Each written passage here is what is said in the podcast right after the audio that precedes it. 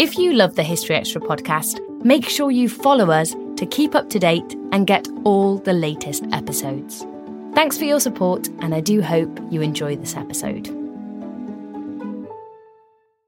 I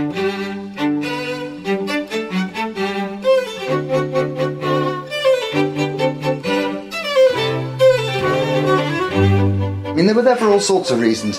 Some was romance, some was escaping having to take the transports to Germany to work, some was the idea that this was a place of clean living, the high, pure mountain air, not the, um, not the exigencies and compromises you had to make with the Germans. There was a whole mixture of motives. That was Paddy Ashdown talking about the factors that led French people to join up with the country's resistance movement in the Second World War. Talk about the concrete, and you, people might think, well, that doesn't sound terribly enticing, but but it, it's done with great panache here. I think. Yeah. I think Sidney Little was a very clever man. And that was Kathryn Ferry discussing the history of a British seaside town. Hello, and welcome to the History Extra podcast. My name is Rob Attar, and I'm the editor of BBC History magazine, which is Britain's best selling history magazine. You can find us in all good newsagents or take out a subscription from anywhere in the world. Head to historyextra.com forward slash subscribe for our latest subscription offers. And you can also get hold of digital editions of the magazine for the iPad, the Kindle, the Kindle Fire, Google Play, and Zinio. If you want details of those, head to historyextra.com forward slash digital. D Day is one of the most famous events of the Second World War. Yet the actions of members of the French resistance in the months and years beforehand are less well known outside of France. In his new book, The Cruel Victory, former Liberal Democrat leader Paddy Ashdown explores their story, focusing particularly on the Maquis de Vercors, a rural group of French resistance fighters who converged on the Vercors plateau in southeast France. Our book's editor, Matt Elton, met up with Paddy in his Somerset home to find out more. I'm afraid there may be a bit of background noise in the early parts of this interview, but I do hope you'll persevere because it is a fascinating discussion. Why do you think people signed up for the resistance? I think there's a lot of misunderstanding about this. I mean, I think there were some genuine resistors. They were all genuine resistors at the end and gave their lives for it. Um, the people who started this were. the extraordinary thing is that the idea of the Vercors as a centre of resistance, a place of refuge in which the shattered elements of broken France could find um, retreat. Um, and that was quite old. I mean, you know, it's not, it's not, I think, insignificant that when the Alsacians were driven out of Alsace-Lorraine, when the Poles were driven out of Paris, they went to the Vercors. Yeah. But quite suddenly, at the same time in 1941 42, um, 41 really, um, three groups of people, absolutely different. One, intellectual France, two great writers, arguably France's greatest young writer of the day, and another great writer, together with a few miles away, but separately and unknown to them, the defeated army after the army of the armistice was, was disbanded. Um, and then a group of socialists in a working class cafe in Grenoble all had at pretty well the same time the same idea. Let's create a place which we could, when the hour of liberation comes, we could hold as a fortress for the Allies to fly in. Yeah. Um, so I think their views were all about liberation. They were the, the role that the Vercors would play in liberation. But I think it's really important to understand that um, without the young men, this would never have happened. It would just have been a sort of middle-aged man's dream. Um, the young men who were suddenly conscripted into the Service Travail Obligatoire, the STO, the compulsory work in, in Germany, uh, by Sauckel um, and Laval, um, went there as a, as a place not to have to go to Germany. And found themselves, therefore, I mean, they were there for all sorts of reasons. Some was romance, some was escaping having to take the transports to Germany to work. Some was the idea that this was a place of clean living, the high, pure mountain air, not the um, not the exigencies and compromises you had to make with the Germans. There was a whole mixture of motives. But what I think is fascinating, and that's why I spent quite a lot of time um, in the build-up, is to see that these three, four disparate elements all came together, uncomfortably sometimes. The young men became hardened, muscular, maquisards, walking over the mountains, committed to the cause. The others came together, set aside their political differences, or largely did, in order to take on the Germans. So it was the way that different motives were coagulated into a single aim Yes. by the act of German oppression and occupation. Was there a single act of that occupation and repression that you feel helped make the resistance a genuinely popular one? STO, Service Travail Yeah. Obligatoire. the German ambassador in Paris says, and I quote him in the book, you know, when, uh, when the memorials are put up to the, the French resistance, one should go to um, Sauckel, the German Minister of Labour, because it was his insistence on youth being sent to Germany, um, which drove the young men up onto the mountains. And you talked about the idealistic um, impression of what life was like there. Do we get a sense of what actual the reality of, of daily life was like in these camps, and then when the camps had to disband? I suppose. Yeah, uh, well, the camps never did disband except when the Germans came. Um, but and then they were forced to, of course. Yeah, I mean, I think the particularly the winter of 1941-42, which was a very very hard winter. Uh, suddenly, the romance of you know going up to the place you'd have summer holidays for the summer sounded fun. Helping in the harvests, you know, the pretty girls about that was also fun. But the bitter, bitter cold and misery of the 41-42 winter, which was a very, very hard winter, in which they were holed up in small mountain refuges. I think that must have been very, very hard.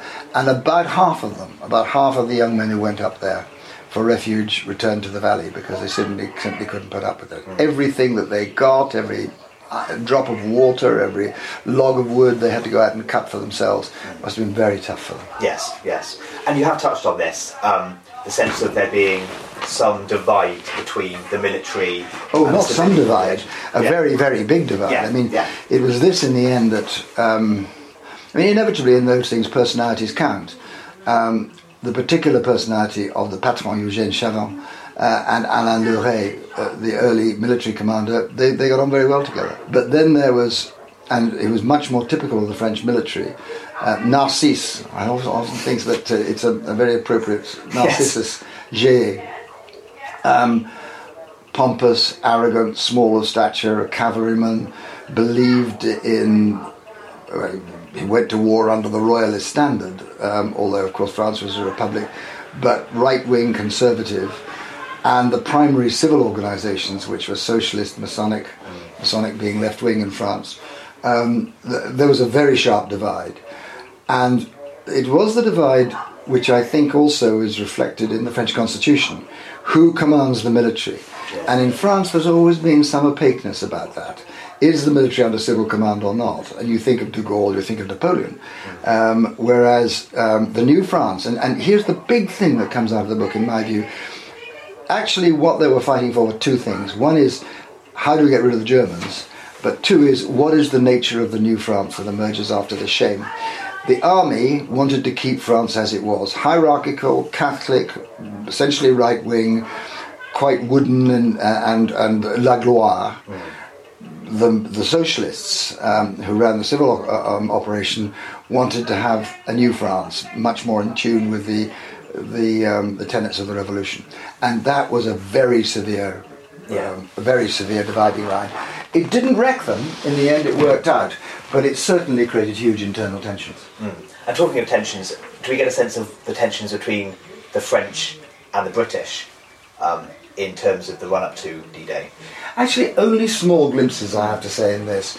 Um, and then one of the, fa- the two fascinating characters in this, from the British point of view, one is the fabulous, glorious, um, fabulously beautiful, fabulously courageous, fabulously promiscuous um, Christine Granville, Christine Escarbe, the Countess Skarbek, Polish countess, um, who was dropped in to be the courier and indeed makes love um, with the greatest SOE agent, Francis Cammaerts. Uh, by the way, I'll probably be, my next book will be on him. Oh, cool. Uh, fabulous man. Yeah. Um, on the very first day she arrives, or on the very first day they meet, I mean, they didn't hang about. Yes. they were at the time being shelled by the Germans and bombed. But I suppose that pushes things along a bit.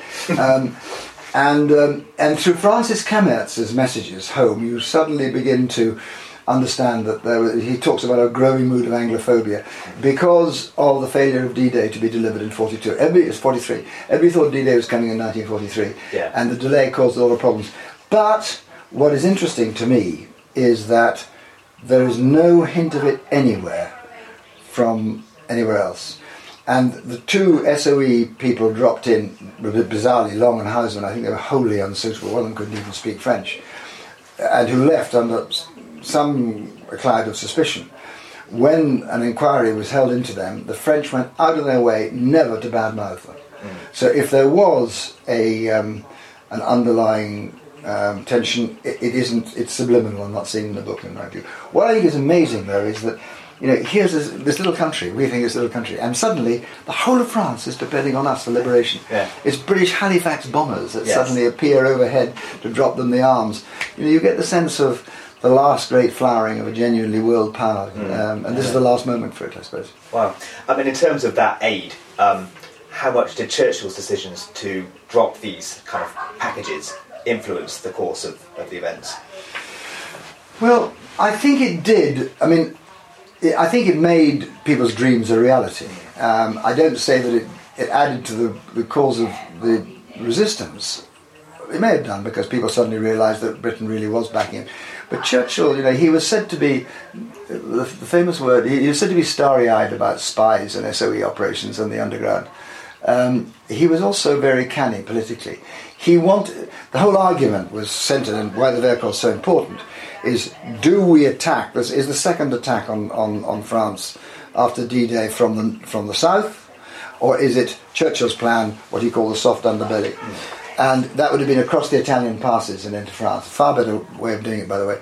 Um, and Churchill suddenly realised that all the aid he'd been putting into the Balkans, because he originally wanted to go up to Bulgaria through the Balkans, was going to be irrelevant because France was going to be the next field of battle. Right. And he shifts the whole huge cornucopia of arms going into Tito and dumps it into the Alps and primarily into the Vercors. In that sense, it made the dreams a reality and it gave people a sense that you know this was definitely, definitely going to happen. Okay, talking about the months up until May 1944, I suppose, what do you think was the biggest strategic failing? Muddle. I mean, I, I, don't suppose we can, you know, you need to put yourself in the historical context before you stand back and condemn. But there was a fantastic degree of muddle um, in unclear lines of communication, unclear thinking. I think it's because. I think it's because the whole French resistance operation had been going for two years. It had a momentum of its own, um, and it suddenly it was the only thing that mattered. It was the only way of hitting back. And suddenly we're about to do D-Day. And D-Day is the mega operation upon which everything depends. It's an entirely military operation. There was a resistance side to it, but a pretty well entirely military operation. So all the effort goes into D-Day, and there's this sort of orphan sculling around saying, what do we do with these people? The answer was they came up with a very good plan. Um, so I don't think it was tied in properly. So let's just go through the mistakes. Um, one was muddle.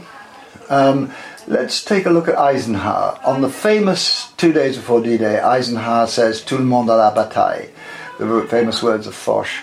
The original plan was to rise, get the resistance in the north of France to rise, but keep the resistance in the south of France, in places like the Vercors, undercover, to be used in the course of the southern, southern landing.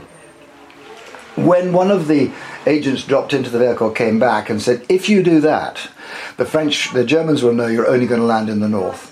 The Germans were convinced there was going to be a pretty well simultaneous landing in the south, and originally that was what was planned. And so they took Eisenhower took this decision, which cost thousands of French lives, no question about it, to make the whole of the resistance and the whole of France rise when it was far, vastly premature for those in the south. On the other hand, in my view, that was an entirely right mil- military decision, tough but right. D-Day was very close around that. I think sometimes we understand how close. And I think that um, if I had been Eisenhower, I'd have made that decision. Churchill, I think, is constantly trying to undermine the southern landing, constantly trying to change the plan, co- constantly rebuffed by Roosevelt. I think he created a degree of uncertainty about how the Vercors might be used, for which I think he's responsible, but I understand what he was trying to do. De Gaulle was wholly different. de Gaulle had a plan. He, he was desperate to make sure that France would play a part in her own liberation. He did not want to be a subset of either a German, uh, American invasion in the north or a British invasion in the south. So he had this plan.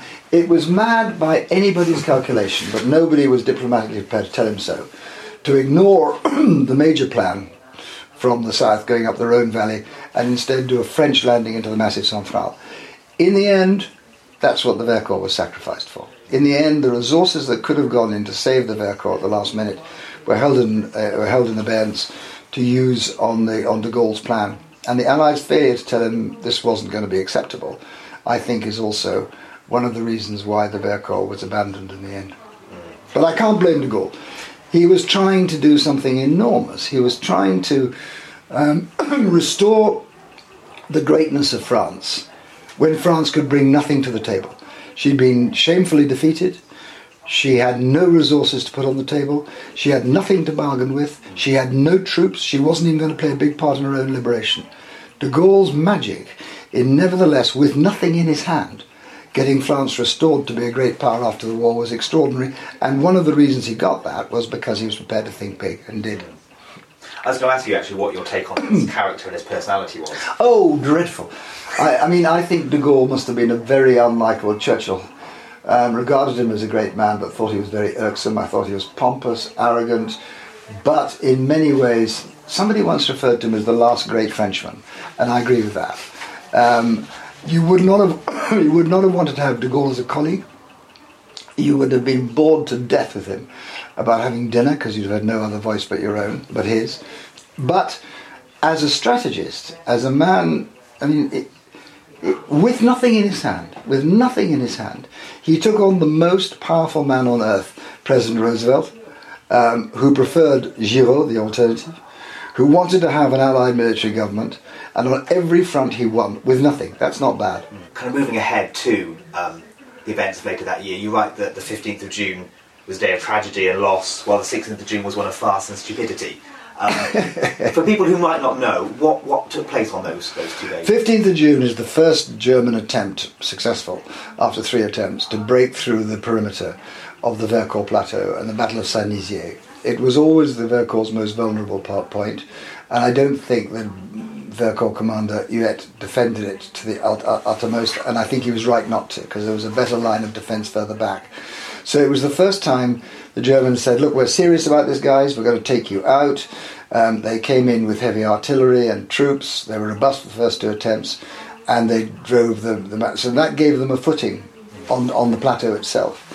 It was, I think, an inevitable operation, an inevitable setback for um, the French. Um, I think they did actually rather well. I think they caused the Germans much more havoc than than um, than the Germans expected, and the Germans are quite nervous after that. So, a day of loss, loss of Saint-Nizier, loss of the first to be killed to, the, to German troops, loss of a large portion of the northern part of the plateau. Um, but I don't think there's anything shameful about that. The next day, I mean, the next day, can you imagine it?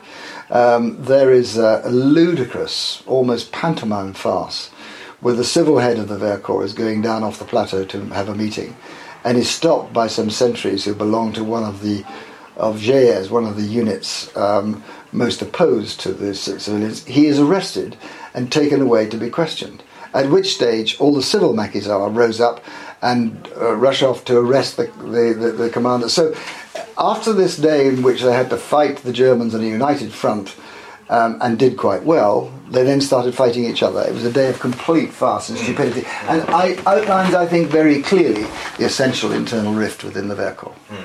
Who do you see as being culpable for the events of that day? Do you think it's just one of those long-standing things that came to a head, or is there? It was undoubtedly a long-standing thing. There was a lot of tension the military trying to recreate the army of France in the middle of the Vercors. Um, you know, Sam Browne belt, shiny shoes, orderlies looking after the officers, um, all the regiments with their regimental standards. The scruffy, dirty Maquisards in their Maquisard uh, uniforms who'd been struggling over the mountains and done most of the fighting. There was an inevitable resistance. One, on the other hand, religious um, uh, and, and right wing, the other uh, definitely left wing and very revolutionary. This was there. There were all sorts of talks about the Allied parachute drops that came in, also uh, dropped in chocolate, uh, but the army got all the chocolate and the Maquisards got none. There was a big struggle about uniforms. They were in tattered clothes. Uniforms were dropped, but the head of the army said he wasn't prepared to have French soldiers wearing foreign uniforms. Completely ridiculous. Um, so there's a lot of internal tension. Yeah. Um, but I'll tell you who I blame for it. I mean, I think by and large, Chavant acted with wisdom and was perfectly capable of getting on with reasonable military people. I think Geyer, Narcisse Geyer, a remarkable man in many ways, more out of the 18th century than the 20th. Eh, Much more at home with um, um, with um, the, the, the, the Four Musketeers um, as a member of that, but pompous, um, not very good strategic thinker. Uh, I blame him chiefly for this. Okay, yeah. Moving ahead briefly, um, well, not briefly, I suppose, but um, to try and do justice to the events of July 1944. Um, could you talk through, I suppose, briefly the German operation and what unfolded during during those days? The German there were there were basically three full dress rehearsals for the German operation. Um, there were three previous operations because the idea of having fortresses, redoubts, reduits in the French phrase, um, was an idea that had been developed through 1943 and into 1944. The first of them was on the plateau close to Geneva called the Glières Plateau. Um, and the second of them um, was in a place called Barcelonnette, just after D-Day. And the third of them was on the Montmouchet in the Massif Central. In all of these places after D-Day, the French, Glières before, but in all of these places, the French rose, sought to have a static defence of a fixed fortress type operation. The Germans came in um, with more troops than people thought they could muster um, and obliterated them. And their technique for obliterating them was surround, attack, annihilate, destroy. First of all, you take the fortress, uh, you think it's a fortress, you turn it into a prison by putting a cordon around it, then you attack it, then you kill everybody who's there, that who is in the maquisard, and then you, uh, a scorched earth policy, you destroy everything so it can't be used again. We saw these three dress rehearsals take place, and yet people still continued with the Vercors. I think because they thought the Vercors was too big to be surrounded, that inevitably people could get away. But um, the German general Pflaum um, clearly told in advance of D-Day, for all sorts of understandable reasons, that this was going to be a point of Allied attack, mustered the troops, threw a cordon around it, and then he came in with four columns that were going to uh, take out the Vercors, simultaneously attacking from four different directions, so that um, the French couldn't respond to a single threat. One came in with armour from the south, over the southern cols. One came in largely with some armour, but from the north that had already been captured, at Saint Nizier. One came when no one expected them to come, the wonderful Gebirgsjäger of the German Alpine troops um, came straight up the, the, the, the steepest mountain over the passes um, and fought battles on the passes to get through. And then the surprise one came in by gliders. I think originally they were planning parachutists as well, but landed in the middle by gliders. Uh, and it was a four pronged assault uh, to take place simultaneously on the 21st of July. Do you think there's anything that the fighters could have done to fend off this mass attack? I mean, was there a failure? No, uh, no. I think there was a failure, it's Geyer's failure again. Um, I think that the most vulnerable part of this, because the weather suddenly clamped down um, at midday on the 21st of July, and that means that the first wave of German troops, only 200, got in onto the of the ground in Vassieux in the centre of the plateau. Then the weather clamped down. They were now very isolated. They couldn't support each other, and they were in four positions, um, and they were very vulnerable to counterattack. Geyer counterattacked them that night. If they'd have got rid of that, I think they'd have had a much better job at protecting the rim. Um, but um, Geyer, tragically and uh, terrible military error, decided instead of the Germans had made the mistake of dispersing their forces and couldn't get their reinforcements in. Geyer replicated this, that, that mistake by dispersing his attack. Instead Yeah. of concentrating his forces on one, getting rid of that and then dealing with the others, he, he, he dispersed his attack, and that meant that each of the positions was able to sustain uh, the attacks that night. Um, the weather was terrible. The Maquisards were untrained, lightly armed. Um, there are all sorts of reasons why they didn't succeed, but the strategic reason, which would have given them a better chance, was because Geyer didn't split. He split his forces rather than concentrating. To what extent can we see the German offensive as being surprising by how how kind of massive it was? It, look, it shouldn't have been surprising. You know, we had arguably four dress rehearsals. We had three very clear dress rehearsals. The whole idea, I mean, that somebody thought redoubts would be a good idea is pretty bizarre in my view because guerrilla warfare, the essence of it is movement, not static defence. Um, however, I can understand why they did, but to have ha- tried it three times and I mean, the, the reason why they thought they could get away with redoubts was because they didn't think the Germans could muster the forces, because they didn't think the Germans had the will to use it, and because they thought the French maquisards was, were up to static defensive battles. Yeah. Having on three occasions previously been shown that each of those premises were false, to continue with the Vercors was, in my view, stupidity of a very high order indeed. The treatment of the people of the Vercors over the next three weeks is, is horrific. Do we get a sense of the attitude of the average German soldiers to this treatment? Do you think there's something they went along with? Were they, I mean.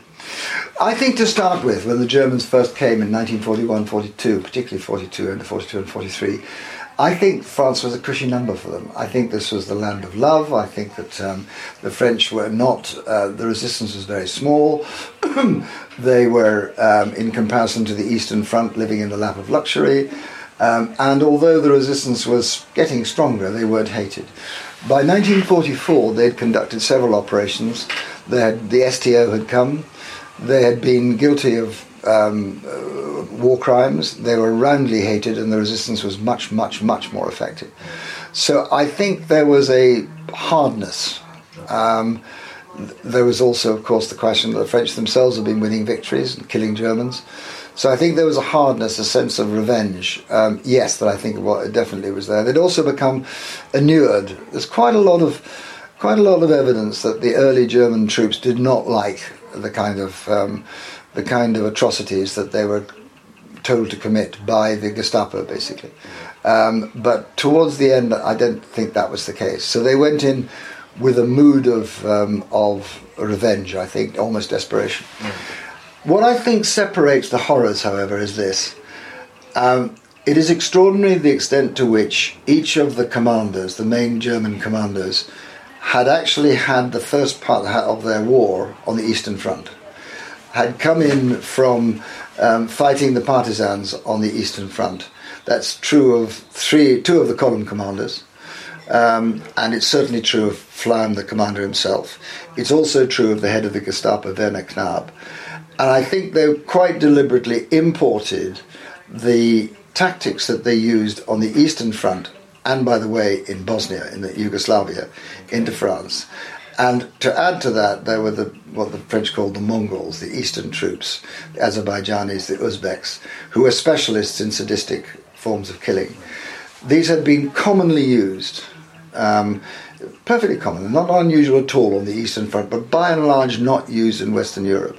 And so I think this is the first occasion in which um, the techniques, the horrors, the atrocities, which had been established as practice in the Eastern Front were incorporated um, in and, and were, were, were utilised um, in, in, in, Western Europe. And um, I, think sometimes I think sometimes we, we make an excuse for the Germans um, with the Eastern troops because I'm not sure they were responsible for all the horrors. Um, even if they were, there are very reliable stories of the foul killing being done by the Eastern troops taking place in front of German officers who were their commanders while eating their lunch, uh, those kind of things. So I think what you see here for the very first time in Western Europe is what had been absolutely common, commonplace on the Eastern Front. What was the thing that surprised you the most during your research? I'll tell you what surprised me because, in fact, I had several people write to me when I who know the story well, um, when I decided, I told them what the, the story, the, the, title of the book was, and I said, I'm going to call it The Victory. And they said, but it wasn't a victory, it was a complete disaster. What surprised me is that what everybody saw as a victory, as a disaster, as a defeat, actually wasn't. It was a victory. Um, it was an extraordinary victory, a victory built on individual courage and leadership. Um, because when the Maquisards were left to do what they do best, go into the forest, they survived, they came back, they helped to drive the Germans out, and they were preserved, and all the Germans' aims had failed. So what surprised me was that all of France has been talking about this as one of our glorious disasters. Actually, it isn't. It's a it's a glorious victory, albeit an extreme, extremely cruel one, and one in many ways infected with folly. But nevertheless, in the end, the winners in this were not the Germans, they were the French. The young man in the white shirt, in the end, prevailed. that really surprised me and inspired me, I have to say. That was Paddy Ashdown. The Cruel Victory, The French Resistance, D Day, and the Battle for the Vercors is out now, published by William Collins. Paddy Ashdown will also be talking at this year's History Weekend Festival, to be held in the historic town of Malmesbury from the 16th to the 19th of October. We've still got tickets available for many of the talks, including Paddy's, so please do get your tickets quickly before they sell out. You can find out more details and book at historyweekend.com. And if you'd like to read more from Matt and Paddy, then you can do so in the August issue of BBC History magazine, which is on sale this week. It is a First World War special edition with articles about many different aspects of that conflict, as well as on Tutankhamun, Tudor cleanliness, and plenty more. You can pick up a copy at all good newsagents and, of course, as a digital edition. And now we have a short advertisement break. Kaiser Wilhelm II is one of the most fascinating figures in European history, ruling Imperial Germany from his accession in 1888 to his enforced abdication at the end of the First World War.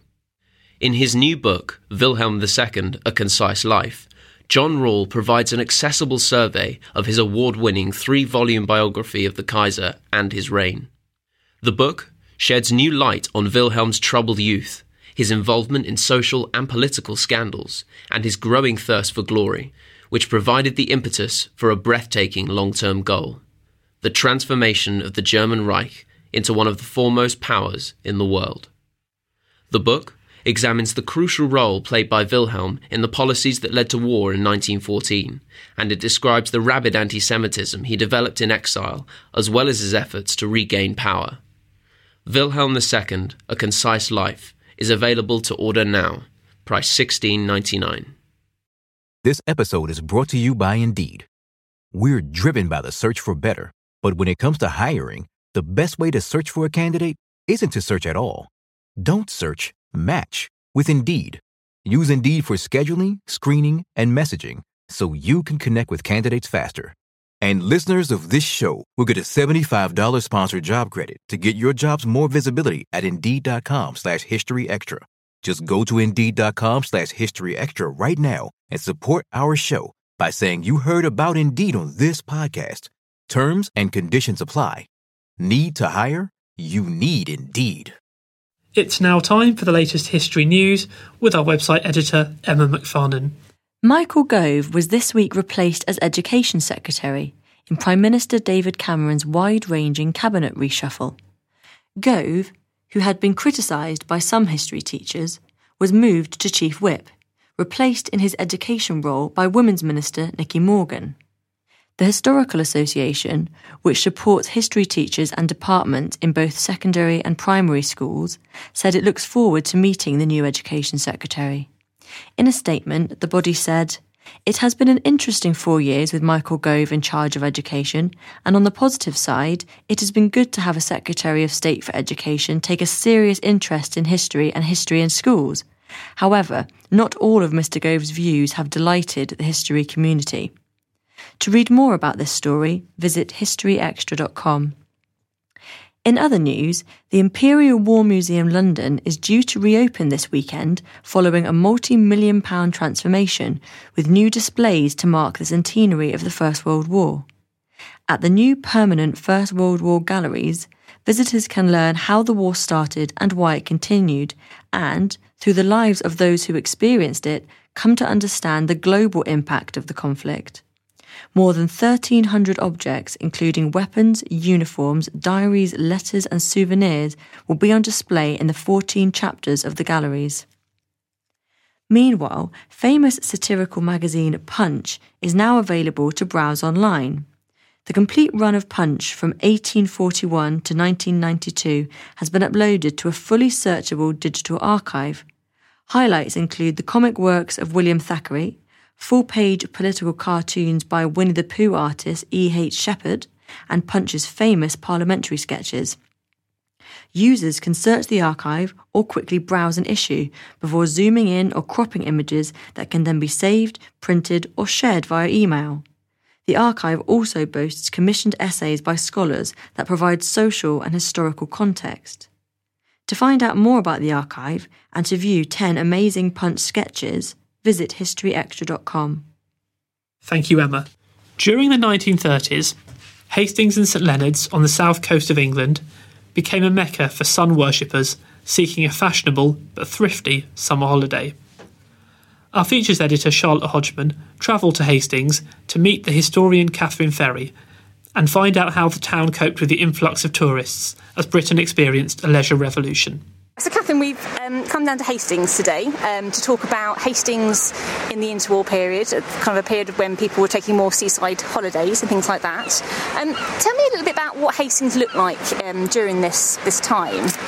Well, in the 1920s, it was kind of a, a, a town in decline, really, and um, probably the, the seafront that we can see from, from the beach where we're sitting.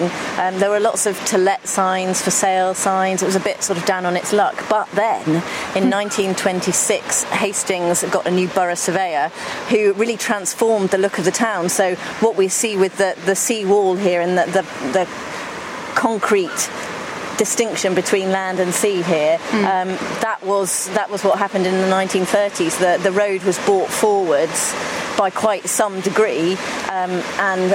Um, a lot of attractions were sort of built into that to make Hastings a much more modern, up to date resort. And, and it was absolutely crucial because seaside business was booming. Mm. Um, there was a great market, a great domestic holiday market. So in 1938, we have the Holidays with Pay Act, where legislation is actually allowing people paid leisure time for the first time ever.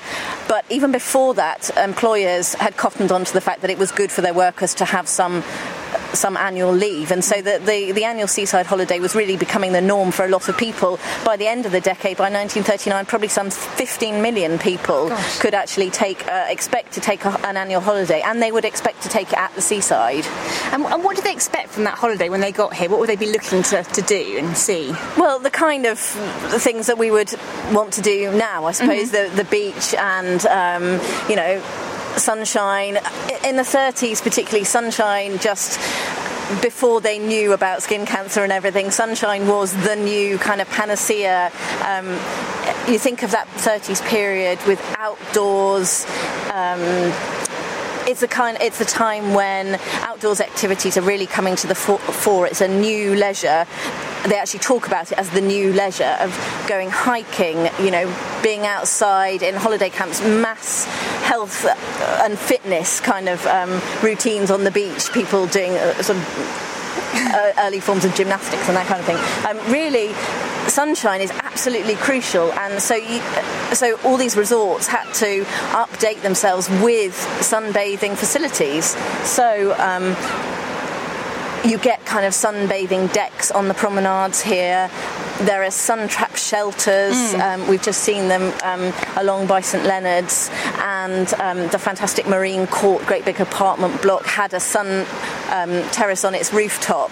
Um, so sunshine is absolutely key to what people want, and it's it's partly sort of inspired by this new aspirational idea of taking the holiday that um, people know about they've seen in the movies and the sort of glamour of the south of France, the Riviera. Yeah. People, ordinary women wearing the fashion of the time was for beach pajamas, sort of wide-legged trousers and um, loose-fitting tops that um, sort of Parisian socialites might wear at Juan Les Pins on yeah. the Riviera, but they would come to Hastings and wear them and, and feel as if they were glamorous for that for that um, for that short seaside break. And um, so even though our British summertime is not doesn't sort of guarantee sunshine, any sunshine that they had had to be absolutely capitalised upon. Okay, and you mentioned um, the the borough architect, um, Sidney Little, um, that we were talking about earlier. So, were the changes that he made to Hastings were that were they designed to to get more people here? Oh, totally. Yeah. I mean, if you think 15 million people can now take a holiday, mm. and they could go anywhere because the whole point about this period as well, there's there's increasing affluence allowing people to go on holiday, but they they lots of them have now got cars, yeah, and that's a huge sea change because it's not just a question of going to your local resort. Once you've got a car, you can go wherever you want and you don't have to stay if you don't like it. So, from the resort's point of view, that's a real game changer because they actually have to make sure that what they offer is better than the place down the road. Yeah. So what Sidney Little does here is is hugely transformative, and it's really about bringing the resort up to date. Just down the road, you've got Bexhill, where they've in 1935 they opened the De La Warr Pavilion. Um, Brighton's got all its amenities and is updating with something like the, the, iconic Embassy Court in a very modernist style. And what Sidney Little does here is transforms the entire promenade into this kind of sun worshipper's dream. Mm. And then he adds a Lido as well, which is, you know, all resorts with any pretensions, they must have a, re, a, a Lido. It's the phenomenal. You'd think that um, you've got this amazing resource of the sea here right next to us, so why would you build a Lido? but um, but between 1930 and 1939, 180 lidos were built up and down the country, lots of them at seaside places. And, and you had to have one because it wasn't just about swimming, it was mm. about the sunbathing, it was seeing and being seen. Um, so it's a status thing as much as anything. Completely, yeah, mm. and completely. And, and crucial that you spend quite a lot of money on them because right. in the PR terms of the time the money is definitely a factor in the guidebooks, etc. It tells you exactly how much is spent on all these things. So, for example, Blackpool's open air baths opened in 1923. They spent £80,000 on it.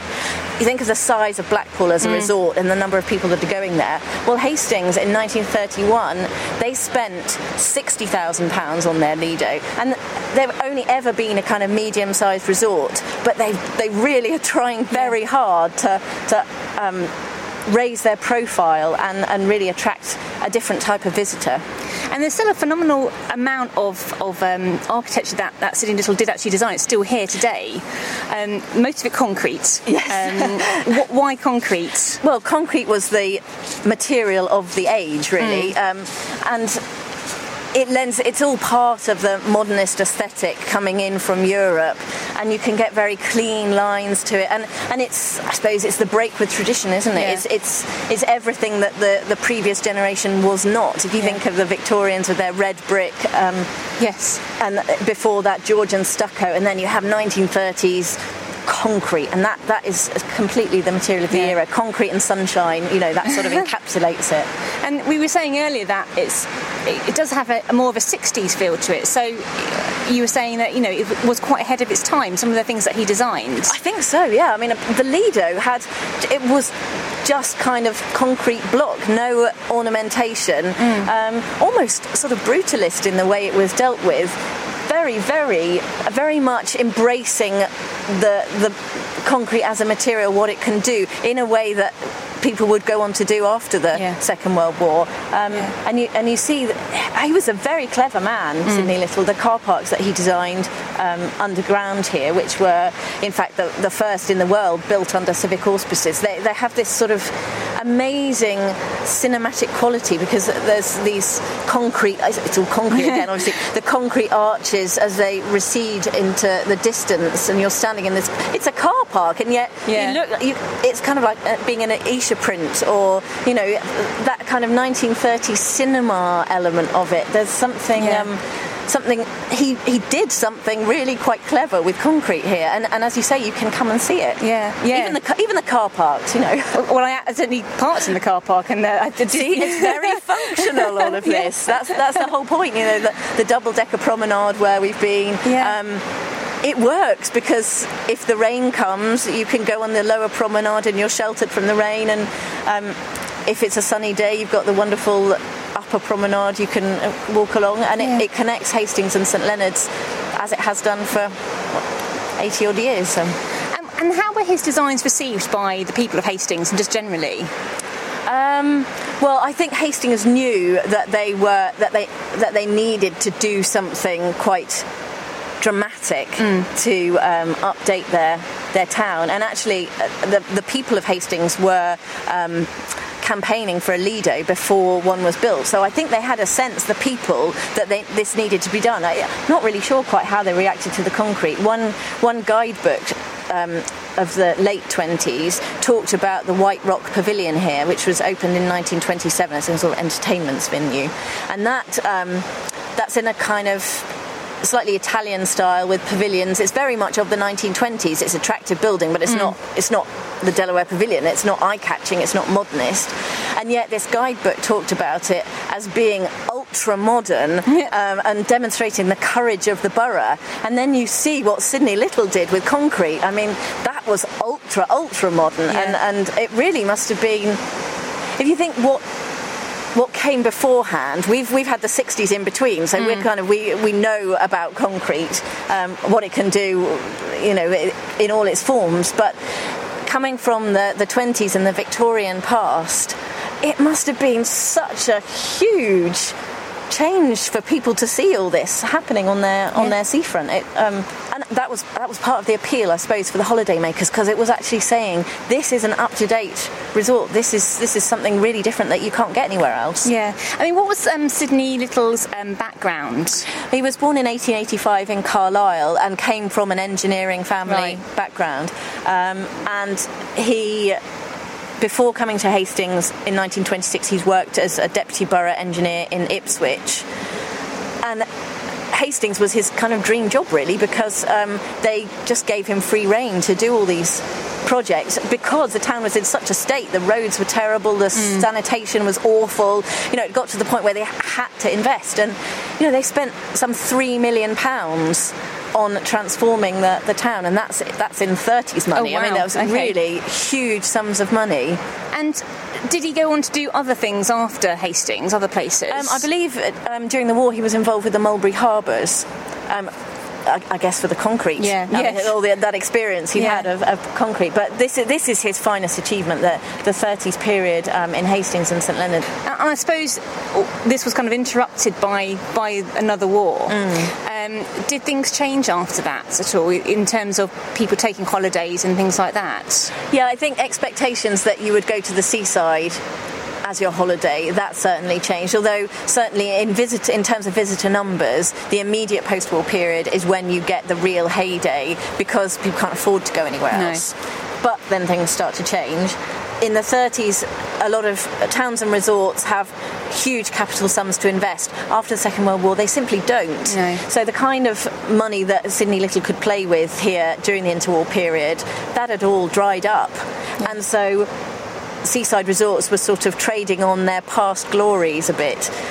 And that didn't matter in the early 50s when people didn't have much option. But when in the 60s people could start to afford to go abroad, the architecture and the facilities from the pre-war period beginning to look a bit shabby and a bit tired and resorts didn't have the, the money to to really upgrade in the way that they might have done um, people were going in search of more reliable sunshine and, and going on package deals so yeah after the war it did change So was travelling abroad not really an option during this period? Did people, did people Um, do that? People did. Wealthy people did. Yeah. absolutely, they did. Um, and and that was part of the the appeal of that whole idea of you know pretending you're in the French Riviera or go to Torquay and go to the the British Riviera um, because people with money, fashionable people, could afford to go abroad, Yeah. and, and you just had to come to Hastings and pretend that you were um, abroad. But um, it was a much more limited section of the population that could afford to do so in that time. Um, but somewhere like Marine Court, where we've been looking at, and there are other examples of buildings that mirror the sort of ocean liner aesthetic. Marine Court here is this whopping great apartment building. It's 14 stories high. When it was built, it was the largest residential development in the country. Wow. Um, it was talked about as a skyscraper. I mean, obviously, it's not. It was the same period that the Empire State Building was going up, so it's a completely different Yeah. um, thing, really. But um, at the time, it was something very novel and different, and it was. Its design was based on the Queen Mary ocean liner, which um, launched in 1936. Uh, Marine Court in St Leonards opened in 1937. Okay. So it, it's absolutely saying you can come for a cruise on land, come and stay in this building. And there were a lot of instances of this cruising was deeply fashionable, Right. deeply expensive. So how do you get around that? Well, you offer ordinary people this sort of vision of what it might be like to be on a cruise ship. Holiday camps did it. You could go and play deck games. Um, you play quoits uh, at, the, at the holiday camp in a building that was designed to look a bit like an ocean liner. Some of them had funnels on and that kind of thing. Yeah. So, um, the um, casino, the entrance building to Blackpool Pleasure Beach, is one very modernist um, example Yeah. of, of that kind of ocean liner aesthetic as well. And Marine Court, you know, in its profile does look like a ship, doesn't It it? does. It Mm. completely. uh, It's locally nicknamed the ship. Yeah. And it was at the time described as the, the liner on land. And Yeah. actually, in 1937, as part of the Hastings Carnival.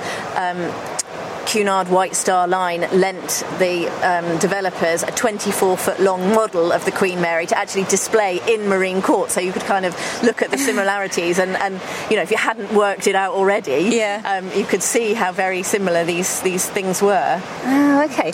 And would people sort of do? Would they sort of stay in this area? Would it was it all about being in Hastings and, and by the sea? Would they travel and do other Well, things? thanks thanks to the growth of um, uh, car ownership, people could travel and do more things um, in a way that they wouldn't have been able to before, and that's why uh, we're focusing on um, one of the car parks here as well because cars, uh, seaside traffic jams were already coming, becoming a real problem. You think of them as kind of a modern era thing, and, and that's not true at all. It was in the 1930s that traffic jams to the seaside first came about, and, and the, the figures are astonishing. In um, 1914, there are 140,000 vehicles on the road. By 1939, there's 3 million. Gosh, that's huge. That's change. huge, and Yeah. two million of the, two million of those are private cars. And you think, on a summer weekend, those cars are heading to the seaside. Yeah. It's not just about the traffic jams to get there. What what do you do with them all Yeah. when when you arrive? You know, you're talking about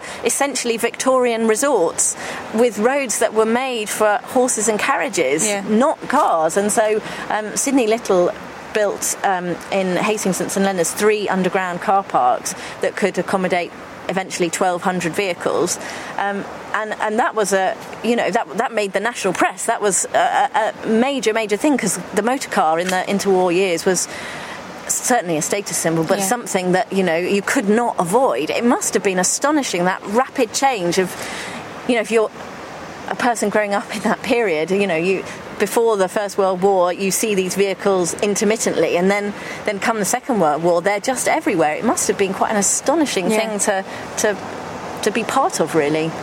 And are there other sort of seaside resorts um, in Britain that had the, the same sort of level of change that Hastings went through during this period?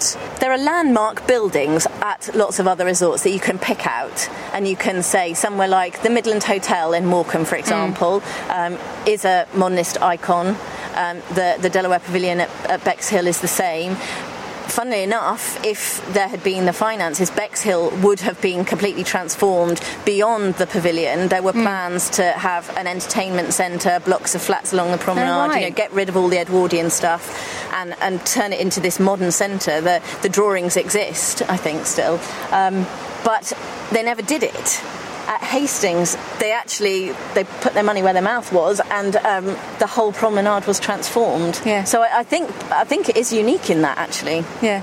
I mean, and I couldn't believe how much there is still to see. I mean, eh, almost everywhere you walk and look, you know, from bus shelters to, Yeah. you know, to little sort of nooks and crannies and little sort of benches built into concrete and things like that. It's, you know, it's everywhere you look. There's um, there's sort of evidence of this period, isn't there? Yeah, and it's it's elegantly done as well. I mean, you talk about the concrete, and you, people might think, well, that doesn't sound terribly enticing, but but it, it's done with great panache here. I think. Yeah. I think Sidney Little was a very clever man. And the bottle alley that we looked Oh, at earlier. That's fantastic. Yeah, there's a double decker promenade, and um, we were saying that you could shelter um, on the lower deck, and the, the, the rear wall of that is um, studded with bottle glass. And apparently, Sidney Little came across all these old unwanted bottles at the rubbish tip and salvaged them all. It's sort of 1930s upcycling, you know. um, and and they they're set into to plaster on this back wall, and they just transform it from being a walkway into something quite much- special. yeah, Mm. absolutely, yeah. And where would people have stayed when they? You mentioned holiday camps and things like that. Were were they were si- sited by the seaside? Holiday camps tended to be sited by the seaside, yeah, um, for the reason that you know the seaside is where you go on holiday. That's Yeah. been a traditional um, thing to do. But somewhere like Hastings, you'd probably still expect to stay in a sort of boarding house. Um, that kind of relatively old-fashioned arrangement. Um, B and B's didn't really come in till after the Second World War, and Right. um, boarding houses were quite a tricky thing to negotiate. They, they had bad reputation of the, the landlady um, who locked you out after breakfast and let you in for your um, meal times, and then you know if it's raining, it doesn't matter. You don't have a key. You you're chucked out. Yeah. And so that's why kind of having these sort of shelters on the promenade and, and places to relax and sit down. That's important. If you don't have a base, Mm. Yeah. you know, like we expect to do now, come and go as you please. That that just wasn't the norm. That wasn't how you did it. Yeah. Um, but the problem in the interwar period for hoteliers and, and landladies was that because of the motor car, people didn't have to stay here; they could go elsewhere, and so there was. Um, there's the beginning of the transformation of the sort of um, hospitality industry, really, that um, towards shorter stays, I suppose. Yeah, yeah. And would people come down for sort of just weekend trips, or would, would people have like the, the one summer holiday every year? Um, Yeah, they didn't have lots of holidays like No. we could expect to now, but I think if there were um, sunny weekends, people would be leaving the city And in follow the sun. and- absolutely, yeah, yeah. Um, and in the past, that would have been on a on a train, going on a cheap excursion, maybe. Um, and in the 30s, of course, it's not just um, motor cars; it's um, motor coaches as well. Allowed more people the opportunity to go to the seaside and to places that they couldn't have done before. You, if you're relying on a railway, you have to go where the train takes you. Yeah. But a, a coach or a car, you can go any manner of places. So, so the, the seaside tourism industry is really, really expanding, and and resorts have to invest in order to get those important visitors and to, to try and keep them. You know, once Yeah. they're here, Yeah. uh, uh, to, to stop them turning around and going down the road to the next place. yeah. That was Kathryn Ferry. You can read her feature on the British holiday boom in the August issue of BBC History magazine, which, as I mentioned earlier, is out now.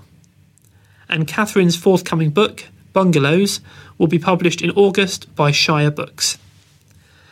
Okay, that is almost all for this week. Do please get in touch with your thoughts about this podcast on podcast at historyextra.com, and we will do our best to read out some of your messages in the future. One listener who contacted us recently was Luke McCaulin. Luke says, I've been meaning to write for you for a long time to express my appreciation and enjoyment of your podcast, which is a weekly treat on my commute. I'm constantly surprised by the things I learn, most recently about English gardens, and there's rarely a dull moment to be had. Having prevaricated endlessly on writing to you, it was your recent podcasts on Gavrilo Princip and by Adam Tooze on the legacy of the First World War which really convinced me that now was the time. I myself lived and worked in Bosnia for many years, and I found Mr. Butcher's remarks about that country and about Mr. Princip to be very interesting, as well as Mr. Tooze's analysis of the 1930s, and in particular his vignettes about the major personalities of the Versailles Conference were insightful and trenchant. Thank you for that, Luke. And if you've missed either of those episodes, then they are still available to download from our website and numerous podcast services. The Adam Tooze interview was broadcast on the 12th of June, and Tim Butcher's discussion of Gavrilo Princip appeared on the 22nd of May, both this year. Please do keep your thoughts coming in on email and also social media. On Twitter, we are at History Extra, and on Facebook, we're also History Extra. And do make sure to check out our website, historyextra.com, for the latest history news, quizzes, galleries, articles, and hundreds of episodes of this podcast, which go back to 2007. Next week, we will be discussing Richard III with Chris Skidmore, while Pamela Hartshorn will be investigating Tudor filth. Do join us for that. This History Extra podcast was recorded on location in Hastings and in Somerset, and produced by Jack Fletcher.